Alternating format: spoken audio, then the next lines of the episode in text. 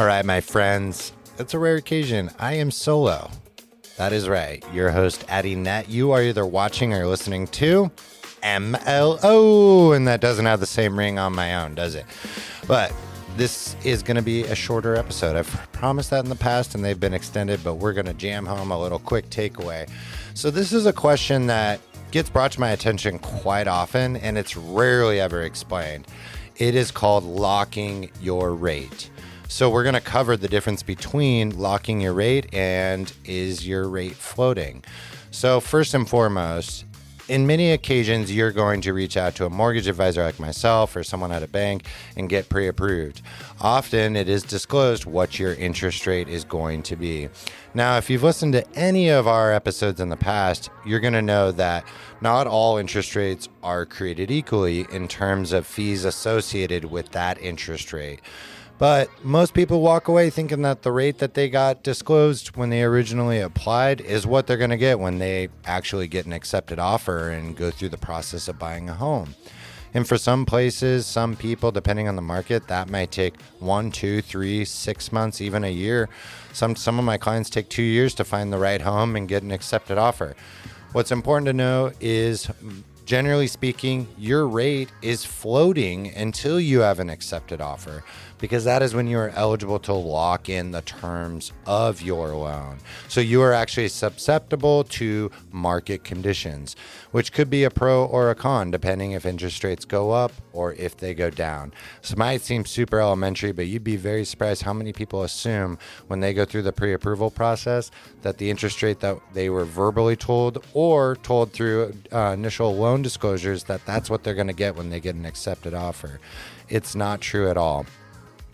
Another thing to know in the past, many years before, when the market was a little more flatlined, meaning not moving as much, less volatile, uh, uh, some companies out there were offering uh, a float down, meaning that they would guarantee the rate disclosed to them during the application process.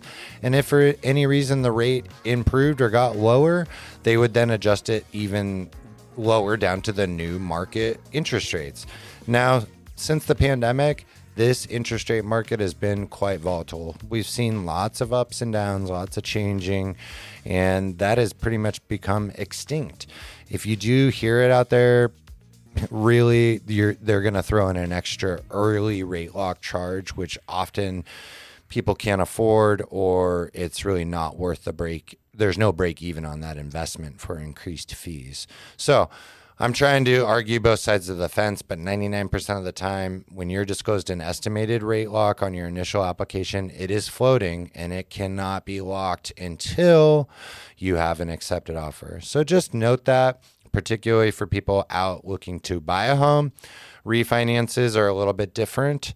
Um, typically, you are going to have a locked loan the minute you start the process. Now, what you want to look for is when you get those initial disclosures on a refinance, look for a page that usually lands between pages 12 and 16 in your disclosures package. And you're looking at this online. Look for that rate lock agreement. It's going to be a one pager and it'll say, is this rate locked or not? And if it does say locked, look for how much you are paying for that rate. It will be a little amount charged to you and it'll tell you a flat dollar amount. Look out for that. If it's exceeding, say, $1,500 and no one's communicated with you why, um, you might want to bring that up with your mortgage advisor. So, a couple tips, a couple takeaways there. Um, the next thing you're really going to want to know is there are actually different timelines for how long your rate is locked for. And depending on who you're working with, there might be some penalties to you if you close late and your lock timeline expires. So in the mortgage world, a typical closing timeline on a purchase transaction, this is a purchase, is 30 days. So most loans are going to be locked for 30 days. And when you're referencing your disclosures, um, that one sheeter I was telling you about, it'll say how many days it's locked for. So as long as you close prior to the lock expiring, you're going to have no issues. But say you have to extend, there's delays on your your tax returns, or there's repairs that need to be uh, satisfied prior to closing. This could extend a closing date, which means your lock could be in jeopardy of expiring prior to closing on the transaction. Now, our company never assesses actual extension fees to our clients unless the clients are choosing to extend and they don't want to close for some particular reason. If it wasn't their fault, most lenders aren't going to charge you anything for it. They're typically going to digest what's called a rate lock extension from a corporate standpoint. So you're most likely not going to feel that. However, say you decide to go on vacation and just not be responsive to anyone, most likely corporate companies are going to assess that fee to you, which is going to round out to be anywhere from 50 to about $150 per day to extend the rate lock. And what that means is you're getting that lock, um, the same interest rate that you locked in, you're still guaranteeing that for more and more days. So th- there could be some consequence there, but in most cases, if it, it yeah, excuse me. In most cases, if it's an unforeseen extension period, meaning not your fault, most companies are going to do the right thing and digest the extension of the lock that really is the breakdown. To, to kind of summarize it, you are typically floating until you have an accepted offer. Don't be fooled by that. Um, and also, don't be fooled if you're going around to different companies and comparing rates and fees from from one lender to another because rates do change every day.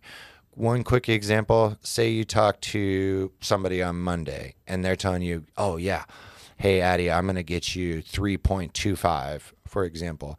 Then the next day you go to another lender and they ask you, "Hey, what did the other company say?" And you say, "Well, 325." And they'll instantly most likely be like, "Oh, we can beat that. We can go lower or whatever." Because the mortgage advisor knows he can he or she can structure the loan accordingly with either added fees or um, creative structuring of the financing for you to have a lower rate than the person that you talked to the other day.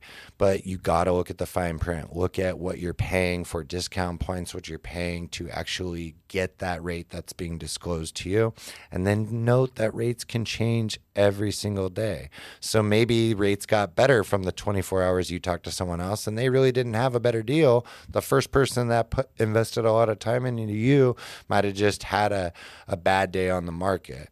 So it's in your best interest, really, to not be fooled by the old car salesman approach of what do you want your payment to be? Don't don't fall for that.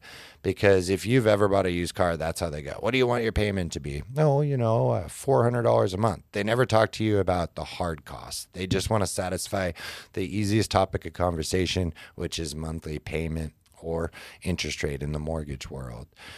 And just to kind of round it out too, it's good to invest in the people of which are investing in you. So if you talk to one person and you, and they've been working with you for days, weeks, months, stick with that person. They're investing a lot of time with you, and if you do feel like maybe they're out of market from a national average, have that conversation, be transparent, and often lenders like myself can do what um, is called a corporate analyzation of market rates and sometimes they can match what is out there if it's within reason. Um, but the value and the assist from a local lender someone that's investing time with you is going to pay dividends rather than lowering your payment by $14 a month. Work with the people that are going to invest with you and often it all cosmically works out better for you in the end in the long run. So that's my little tidbit on locking rates just know you're floating until you have an accepted offer and don't be fooled by the old car salesman tricks. So, hopefully, on this episode, guys, of MLO Short, this was a nice quick takeaway. I do want to remind you if you are a watcher or listener, please follow us. Please leave us a review. That does so much for our rankings. We do all of this nonprofit just to pull back the curtain on the mortgage and real estate industry and give you a safe, transparent environment to learn and educate yourself so you are in a position to win in the real estate game. Lastly, we have the VIP number. Do not hesitate to reach out to us 503 847 9038. We are available through text, call anytime. So until the next episode, thanks so much for either watching or listening to MLO, and I will catch you later.